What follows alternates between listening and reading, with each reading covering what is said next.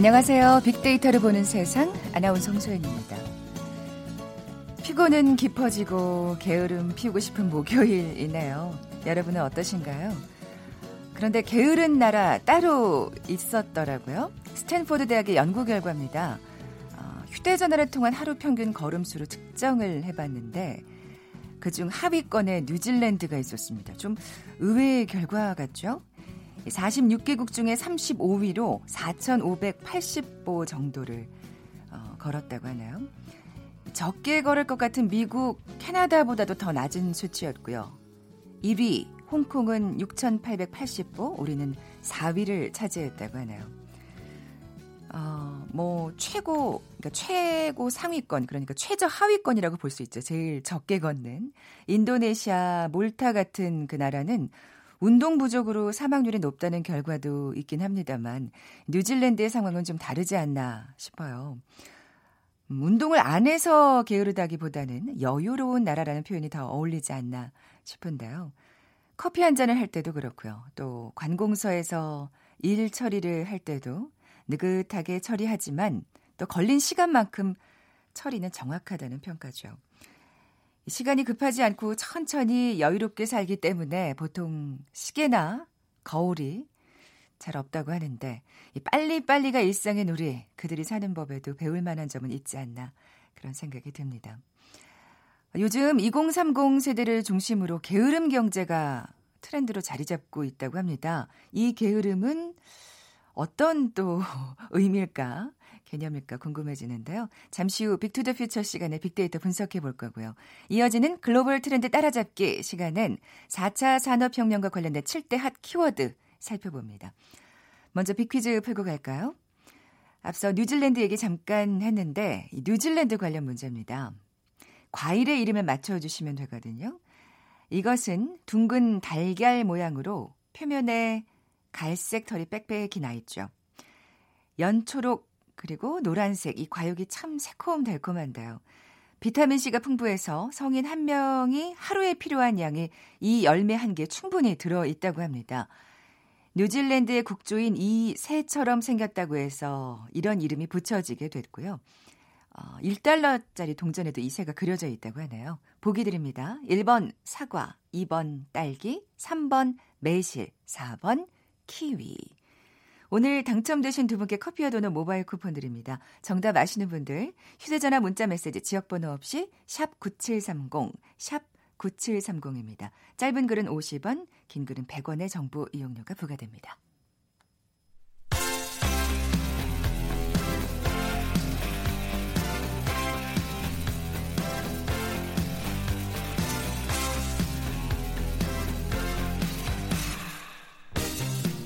트렌드는 10년마다 반복된다. KBS 1라디오 빅데이터로 보는 세상. Big to the Future.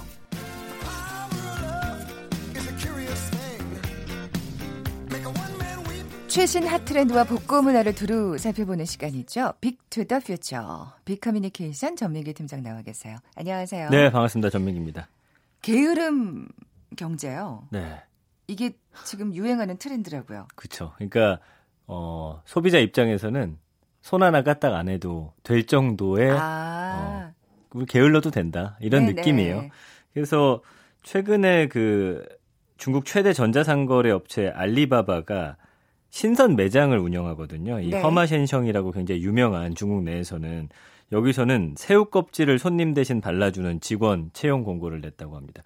여기가 어떻게 이루어지는 데냐면 뭐 게부터 해가지고 여러 가지 식재료들이 있는데 이거를 사면은 그냥 거기서 알아서 이 천장에 컨베이어 벨트가 있어요. 네. 거기서 이 사람들이 산 거를 한꺼번에 쭉 보내가지고 그냥 집을만 하고 집에 가면 30분 이내로 바로 배달을 해주는 거거든요. 어. 근데 심지어 새우도 집에 가서 까기 귀찮으니까 이 직원을 채용해가지고 여기서 구매 즉시 까가지고 포장해가지고 보내주는 거예요. 세상에. 예. 새우 껍질까지. 그렇습니다. 이렇게 중국에서는 게으름뱅이의 어떤 필요를 충족해주는 경제가 빠르게 활성화가 되고 있고 중국 최대 쇼핑몰 타오바오가 발표한 이 懒人 소비 데이터라는 게 있는데 여기서 이제 懒人이라는 건 중국어로 게으름뱅이를 뜻하거든요. 네, 네. 이 懒人 상품 규모가 약 2조 7천억 원. 어, 2017년 대비해서 70%나 급증했더라고요. 그래서 이런 대표적인 란런 상품으로는 얼마 전에 저희가 가전제품 다뤘지만 로봇 청소기, 식기 세척기, 아. 자동 창문 청소기, 양말 세탁기 뭐 이런 것들. 어. 그리고 간편 가정식, 그리고 음식 배달, 마트 배송, 어, O2O라고 해서 online to offline 이런 서비스들 음. 란런 경제 범주에 다 들어가는 것들입니다. 우리나라에서도 그러니까요. 많이 활성화가 된 사실. 정말 배달앱 사용하시는 분들 진짜 많잖아요. 맞아요, 맞아요. 네. 예. 그러니까 이게 지금 지금 중국 예를 드셨습니다만 이게 중국뿐만이 아니라 우리나라 뭐 전 세계적인 트렌드란 말씀이잖아요. 맞아요. 지금 미국에서도 사실은 어, 중국보다 앞서서 2014년에 레이지 이커너미라고 해서 게으른 경제라는 용어가 이미 사용이 됐었어요. 당시 이제 게으른 경제 대표적 예로 거론됐던 게 실리콘밸리에 그 배송 대행 서비스 10이라는 회사가 있는데 네. 보내고 싶은 물건을 사진 찍어서 앱에 올리면 직원이 고객 집으로 상자 테이프, 포장용 에어캡을 가져와서 물건을 포장한 다음에 가져가는 서비스입니다. 아. 그 우체국으로 물건 들고 가서 이제 긴 줄을 설 필요가 없다는 이 편리함 때문에 미국 주요 도시에서 많은 호응 얻었고요.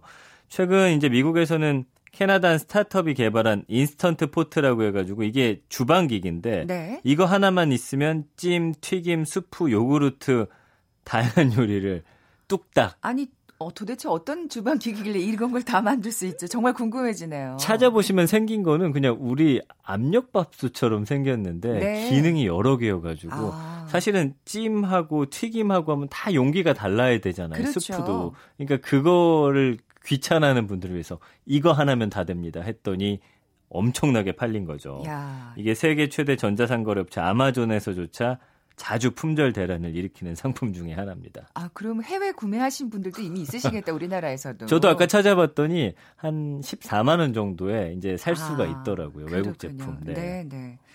어, 뭐 우리나라 같은 경우는 아까 말씀드린 대로 음식 배달 서비스 진짜 네.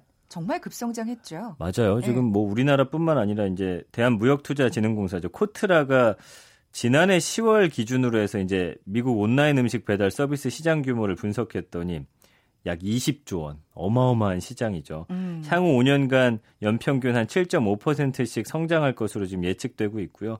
최근 5년간 음식 배달 앱 시장이 연평균 72%씩 이 성장한 게 호주인데 네네. 여기가 가장 빠르게 성장했어요. 아, 이 사람들이 1인당 연간 130만 원을 음식을 배달받는데 지출한 것으로 조사가 됐다고 합니다. 한, 한 달에 한 10만 원 이상씩 음식 배달로. 음. 우리나라로 치면 예를 들면 뭐 치킨, 피자 이런 거 합한 금액이 전 국민 1인당 네. 10만 원 이상씩 썼다는 거죠, 한 달에. 아, 이게 평균을 내니까 엄청난 그 액수처럼 들리긴 하는데 그쵸. 10만 원이라 그러면 우리나라도 뭐 만만치 저도 한 5, 6만 원 정도는 시켜 먹는 것 같기도 하고. 그쵸? 한 달에요? 네. 어, 어, 어. 그러니까 진짜 정말 편리하긴 하더라고요. 저는 사실 이 앱을 깔질 않아 가지고, 네. 그러니까 뭐 지인네 집에 놀러 갔을 때 혹은 뭐 이럴 때 이제 막 이렇게 찾아가지고 정말 다양한 그 음식점이 그 등록이 돼 있잖아요. 맞아요. 가까운 데를 네네네. 중심으로 진짜 편리하긴 하더라고요. 진짜 편하고요. 예. 전에는 배달 안 해주는 것들 해주잖아요. 네, 네. 그러니까 한국도 사실 이런 흐름에서 예외가 아니고 음. 공정거래위원회 자료 보니까 국내 배달 음식 시장 규모가 2017년 15조 원에서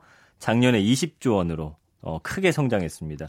음식 배달 앱 이용자는 2013년 87만 명에서 놀라지 마세요. 작년에 2,500만 명. 전 국민의 거의 그렇구나. 반 정도가. 그래서 1위 음식 배달 앱 보면은 월간 이용자 수가 4월에 1천만 명을 돌파했더라고요. 아, 네, 이 정도로 빠르게 우리나라도 커지고 있는 거고 이제 뭐 앱으로 주문하지 못할 음식이 없어요. 뭐 치킨, 피자, 짜장면은 당연한 거고 구운 삼겹살, 김치찌개, 회, 샐러드, 맞아요. 케이크, 커피, 팥빙수. 아, 저도 그 저 커피 네. 한번 해봤거든요. 해보셨죠? 네. 네. 물론 그 배달비 배달비가. 내야 네. 되지만 저도 홍대에 유명한 그 닭 한 마리 집 있거든요. 못 갈 때는 이걸로 시켜 먹는. 네, 아. 그러면 그 칼국수 면까지 갖다 줘요. 야. 그래서 그 맛을 그대로 먹습니다. 그렇군요. 네. 진짜 이제 전화로 주문하는 시대가 끝나는 게 아닌가 싶은데 네. 음식 밖에도 뭐 외에도 여러 가지가 있잖아요. 어 그렇죠. 네. 이제 뭐 생활에 당장 필요한 식품이라든지 생활용품, 새벽 배송 요청 맞아요. 이거 예. 놓쳤다고 해도 집 밖으로 나갈 필요가 없죠. 편의점도 요즘에는 이 배송 서비스를 개시한 곳들이 있습니다. 아. 우유, 도시락, 라면, 과자 이런 식품 배달해 주고 있고요.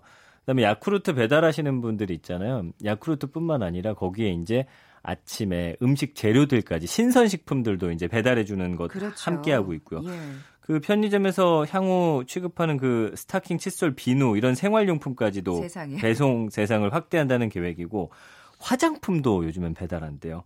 그래서 한 뷰티 화장품을요? 예, health store가 서울 인천 지역에 한정해서 주문하면 3시간 이내 제품 받아볼 수 있는 이런 서비스를 제공합니다. 일단 색조보다 기초 화장품 위주로 배송 주문이 음. 꽤 많다고 하더라고요. 색조는 좀 한번 네. 테스트를 해봐야, 해봐야 되니까. 그렇죠.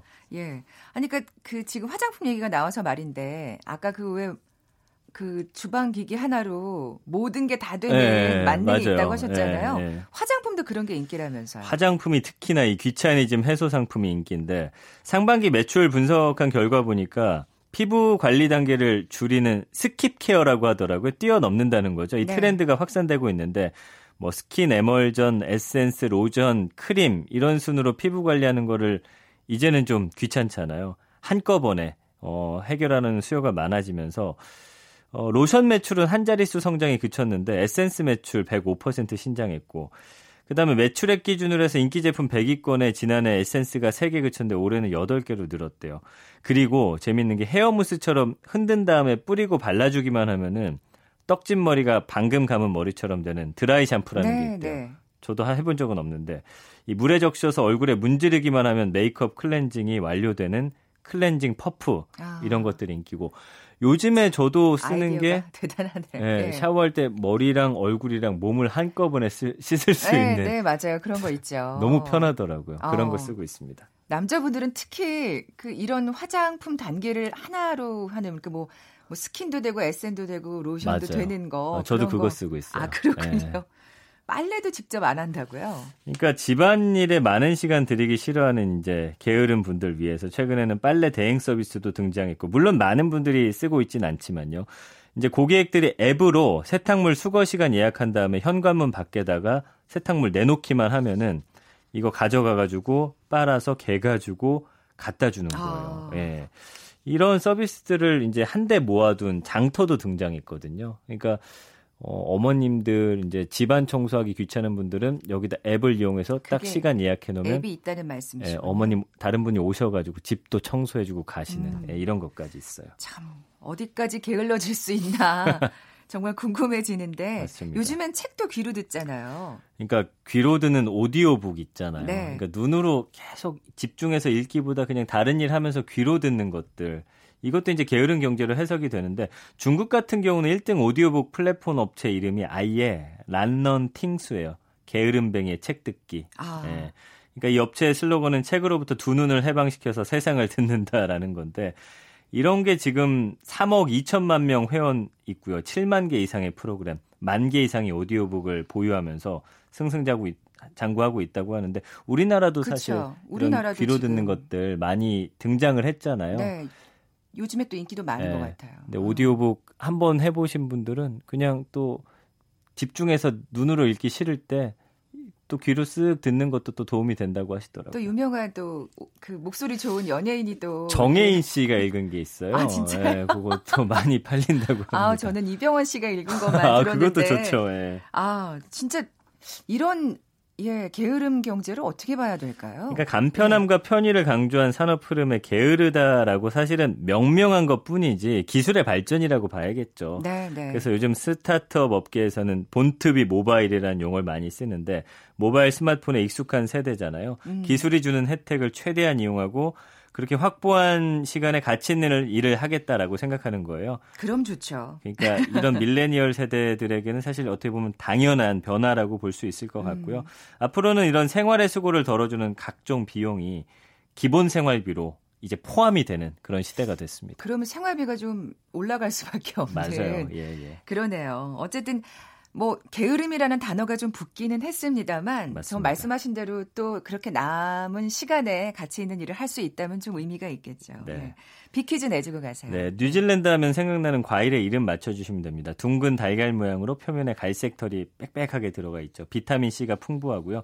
그냥 먹기도 하고 아이스크림, 잼, 주스로 먹기도 합니다. 뉴질랜드의 국조인 이 새처럼 생겼다고 해서 이름이 붙여졌습니다. 1번 사과, 2번 딸기, 3번 매실, 4번 키위. 네, 정답 아시는 분들 저희 빅데이터로 보는 세상에 지금 바로 문자 보내주십시오. 휴대전화 문자 메시지 지역번호 없이 샵 9730, 샵 9730입니다. 짧은 글은 50원, 긴 글은 100원의 정보 이용료가 부과됩니다. Big to the Future 빅커뮤니케이션 전민기 팀장과 함께했습니다. 고맙습니다. 감사합니다. 잠시 정보센터 헤드라인 뉴스 듣고 돌아올게요.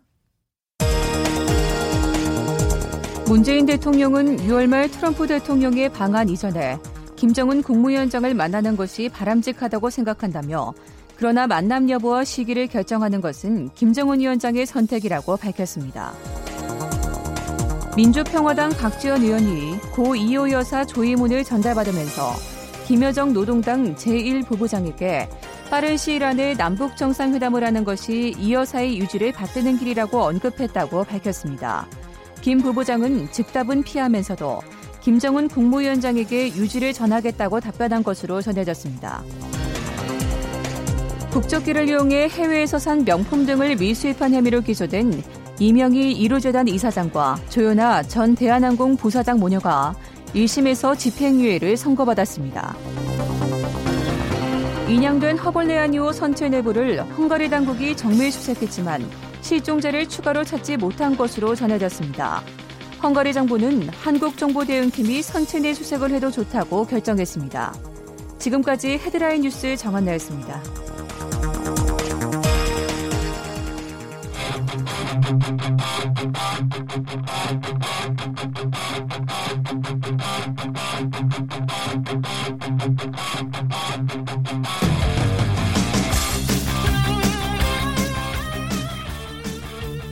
궁금했던 ICT 분야의 다양한 소식들 재미있고 알기 쉽게 풀어드리는 시간이죠. 글로벌 트렌드 따라잡기. 4차 산업혁명 7대 키워드 계속해서 살펴보고 있습니다. 오늘도 역시 한국인사이트 연구소 김덕진 부소장 나와 계세요. 안녕하세요. 네, 안녕하세요. 어, 지난 시간에는 3D 프린터가 정말 어디까지 진화했는지를 확인할 수 있는 시간이었고요. 네. 정말 또 미래가 기대가 됐는데 오늘은 어떤 얘기 볼까요? 네, 오늘은 또 3D 프린터만큼이나 더 우리가 참 오랫동안 들어온 키워드 로봇과 관련된 이야기 한번 해보도록 또 하겠습니다. 로봇 하면 네. 뭐 지난 시간 3D 프린터도 얘기했지만 우리가 정말 그 판타지를 갖고 있는 얘네가 어디까지 갈 수 있을까? 그렇죠. 어, 뭐 네. 이런 어떤 영화에서도 많이 등장하고 음, 맞아요. 그렇잖아요. 실제로 예. 이제 4차 산업혁명 하드웨어 얘기할 때 3D 프린터와 함께 얘기하는 게 로봇인데요. 이 로봇에 대한 인식이 갈수록 좀 다양해지는 것 같아요. 음. 그래서 제가 최근 1년간의 SNS상에서 로봇이라고 하는 키워드로 분석을 해봤어요. 가장 많이 언급된 키워드 어떤 거 있을 것 같으세요? 글쎄요, 뭐 네. 그저 저는 이렇게 음. 얘기하면 좀 부끄럽긴 한데 네. 로봇 하면 그냥 청소기. 부끄러우실 게 없습니다. 네. 정답이에요. 아 그래요? 어 그렇군요. 네, 1년 동안에 87만 2,562건의 언급량 중에 가장 많이 언급된 아. 게 로봇 청소기입니다. 아 저는 평범한 수준이군요. 7만 9,280건이나 아. 언급이 됐는데 그 다음으로 네네. 뭐 추천 가격처럼 결국 로봇 청소에 관련된 얘기 그 다음에 재밌는 게 기술 인공지능 서비스 시스템과 같은 키워드가 나왔고요. 네. 그 다음에 이제 가능성 영화 TV 등의 키워드가 나왔는데 어떻게 보면 그만큼 로봇이라는 게 말씀하셨던 것처럼 판타지에서 우리 주변까지 로봇 청소기까지 오는 뭐 이렇게 다양한 분야에 좀 녹아 들어가고 있는 기술이 된 것 같아요. 네, 근데 아직까지는 그냥 로봇 청소기 수준으로 우리는 뭔가 그게 익숙한 네. 그 정도까지가 익숙한. 어, 근데 진짜 그 우리가 만화 속 아까 판타지 얘기했는데 네. 그 만화 속에서 보던 그 로봇들, 영화 속에서 보던 로봇들 정말 어느 정도까지 실현이 됐을까? 그냥 네. 청소기가 그, 거, 거기까지가 맞는 건지. 네, 실제로 이제 네. 그 이제 많이 우리가 때 예전에 애니메이션 떠올리면 역시 로봇 태권부 얘기 안 할 수가 없을 것 같아요. 네, 태권도 동작으로 악당을 물리치던. 아니 근데 그 네. 영화가 나왔던 때가 만화 영화가 나왔던 때가 네. 언제인데 그니까요. 아직도 그거는 사실 판타지처럼 느껴지네요. 예, 그래서 재밌는 네. 게 그게 1976년도에 네. 개봉을 했어요. 40년이 넘은 건데 그럼 도대체 그 로봇 태권부의 기술이 나왔던 게 얼마나 됐는지를 한번 제가 찾아봤거든요. 네. 그랬더니 일단은 사람이 이제 직접 타서 이제 조정관으로 움직이는 태권부이잖아요. 그런데 네. 로봇이 이제 모터나 센서 등으로 지금 현재 실제로 로봇도 모터나 센서 등으로 섬세한 동작 대부분이 가능한 수준까지 올라왔습니다. 네. 그렇다고 아직 아직 2단 옆차기를 할 수 있는 수준은 아니고요. 그리고 이제 또 그 이제 로 태권 부위가 거기에 설정해 보면은 1,400톤짜리예요. 그리고 그걸가 공중 비행을 하고 로켓 엔진을 달면 위로 솟을 수는 있고 그렇게 되지만 아직까지는 이제 무게 때문에 이 정도까지는 좀 어려운 부분이 있고요. 아. 그 네. 그런데 이제 또 로, 이제 태권브이에 또 로켓 주먹이 이렇게 발사했다가 다시 돌아서 붙잖아요. 네. 그러기 위해서는 또 정밀한 GPS 도킹 시스템이 필요해요. 아, 네, 이. 부분도 네, 아직까지는 정확하게는 안 돼 있는데 아, 그렇군요. 재밌는 거는 조종사가 이제 조종을 할 때 보면 태권브이와 뇌파를 공유해서 이렇게 하잖아요. 그 음. 애니메이션에 보면. 근데 이거는 지금 이미 개발이 된 상태입니다. 야. 네, 그래서 우리의 뇌파 시그널을 받아서 분석을 해서 데이터를 신호를 처리하는 기술이 이제 좋아져서 정교한 움직임까지 될 수 있어요. 그러니까 내가 뇌파를 어떤 쪽으로 움직여라라는 거를 실제 이 그 그래프를 통해서 이 뇌파의 움직임이 이럴 때는 왼쪽으로 하라는 거다라고까지 해석하는 이런 것들이 이제 아. 기술이 나와 있는 그러니까 부분입니다. 로봇과 내가 하나가 되는 그런 느낌. 그렇죠. 이제 어떻게 보면 로- 만화 속 상상이지만 40년 동안 계속 연구 개발이 되어 오고 있고 일부는 이미 지금 실현되고 있다라고 볼 수 있는 것 같아요. 그러네요. 참 로봇의 범위가 정말 다양합니다. 청소, 네. 우리는 청소기, 만화 영화에서는 태권브이. 그렇죠. 네, 어떤 걸 로봇이라고 부르는지 우선 정의부터 내려볼까요? 네, 이 로봇이라고 하는 거는요, 일단은 어, 하드웨어와 소프트웨어가 이제 합쳐져서 구성이 되는 것인데, 기계적인 부분의 하드웨어, 그리고 그걸 운영시키는 소프트웨어인 거죠. 그러니까는 로봇의 IT 기술이 있는데요. 로봇 전문가들이 뭐 여러 가지 정의가 있지만, 이제 그것을 이제 가장 좀 표준적으로 간단하게 얘기할 때, 세 가지 요소가 있으면 로봇이라고 해요. 첫 번째는 센서가 있어야 됩니다. 아, 그러니까 환경의 정보를 받아들이는 거죠. 그 다음에 플랜, 그러니까는 정보를 기반으로 판단하는 지능이 있어야 되고요. 세 번째는 act, 그러니까는 활동을 직접 움직이는 거죠. 그러니까는 센서가 있고 센서를 통해서 뭔가 계산을 하거나 생각을 하고 그걸 통해서 움직이는 것까지 해야 이게 이제 로봇이다라고 이제 보통 정의를 하는데요. 그럼 그렇게 봤을 때 스마트폰 같은 경우에는 이제 센서도 있고 그걸 통해서 계산도 하는 건 플랜은 하지만 그렇다고 스마트폰이 혼자서 판단한 대로 막 기계가 막 움직이진 않잖아요. 네네. 그러다 보니까는 스마트폰은 로봇이라고 부르지 않는 거예요. 하지만은 아. 로봇 청소기는 우리가 로봇 청소기라고 불리는 이유가 센서가 있고 네, 그걸 네. 통해서 움직이고 그다음에 계산을 하기 때문에 그래서 아 이런 분야에서 로봇이라고 하는 게 어떻게 나누면 되는구나를 음, 이걸. 좀 시- 생각하시면 상당히 이제 우리가 로봇을 명확하게 구분할 수 있는 부분이 있습니다. 네. 아까 많이 검색된 것 중에 또 네. 저도 그 로봇 청소기 다음으로 생각한 게 이 단어거든요. 인공지능. 그렇죠. 네. 그러니까 사실 인공지능하고 로봇이 결합하게 되면 진짜 우리가 영화에서 보던 그 판타지가 사실 실현되는 부분이 굉장히 높은 거잖아요. 그렇죠. 이제 네. 과거에는 로봇이 앞서서 말씀드린 대로 그 계산을 하는 플랜을 짤 때 그 인터넷에 연결이 돼 있지 않다 보니까 그 처음에 하드웨어를 만들 때 들어간 칩, 그 칩 이상을 계산을 못 했던 거예요. 네, 네. 그런데 이제 로봇 자체가 인터넷에 연결이 되고 클라우드를 기반으로 이제 여러 가지 계산을 할 수 있게 된 거죠. 그러니까 기존에는 메모리가 제한이 돼 있었는데 한계가 없어진 거예요. 계속 음. 인터넷을 통해서 이제 데이터를 주고받고 빅데이터를 통해서 그렇게 되면서 이 인공지능으로 계산을 하게 되니까 로봇이 갑자기 상당히 똑똑해지는 겁니다. 아. 그러니까 이제 기계적인 움직임은 기존에 있던 비슷한데 그 안에 아주 두뇌가 계속적으로 업그레이드되고 똑똑해지다 보니까 이런 걸 통해서 최근에는 어떠한 인공지능 기반의 로봇들이 나오고 있는데 이런 것들이 큰 로봇뿐만 아니라 장난감 같은 로봇에도 인공지능이 다 탑재가 되고 있어요. 음. 예를 들면 아이들이 가지고 노는 로봇 같은 경우에도 인공지능을 통해서 스스로 움직인다든지 아니면은 뭐 스타워즈 같은 데 보면은 R2D2 같은 거나 아니면은 워리 같은 똑, 조그만한 동그란 로봇들 있잖아요. 그렇죠.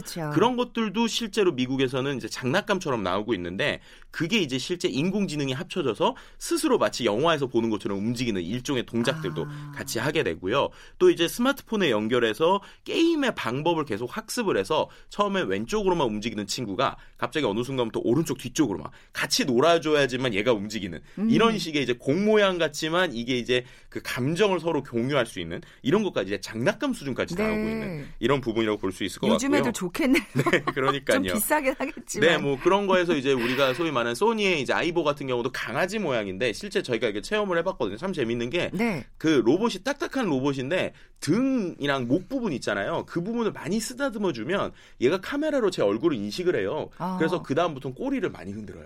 그러니까 제가 처음 봤을 땐 얘가 꼬리를 안 흔드는데 네, 네. 제가 그 강아지를 계속 등을 이렇게 이렇게 만져주면은 아, 그 나를 예뻐하는구나 네. 이라고 느끼는 카메라 센서로 제? 얼굴을 어. 인식을 한 다음에 그 다음부터는 제가 오면 꼬리를 먼저 흔드는.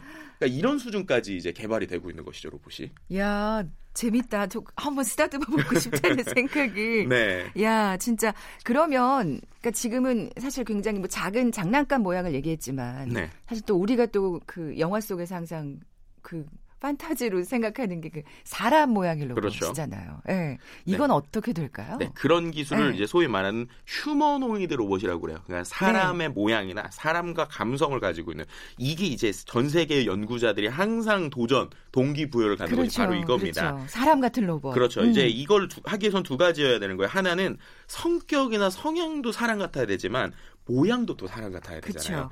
이 두 가지에서 계속 가는 겁니다. 그런데 이 모양은 조금씩 비슷비슷하지만 아직 완벽하게 사람처럼 될 수는 없는 것 같고요. 하지만은 사람의 형상을 비슷하게 머리, 몸통, 팔을 가지고 있으면서 사람과 감성을 공유하는 쪽으로 이제 최근에 많이 나오고 있고요. 네, 네. 특히나 이제 재밌는 것은 이러한 기술과 함께 로봇과 그러면 사람이 거부감이 없어지잖아요. 네. 그 거부감을 없애기 위한 걸로 로봇이 사람을 구조해주는 이 구조와 관련된 로봇 기술이 아, 또 최근에 많이 나오고 그렇군요. 있어요. 예. 근데 이게 이제 2012년부터 2015년까지 다르파 로보틱스 챌린지라고 미국 국방 이제 고등 연구 계획국에서 진행한 대회인데요.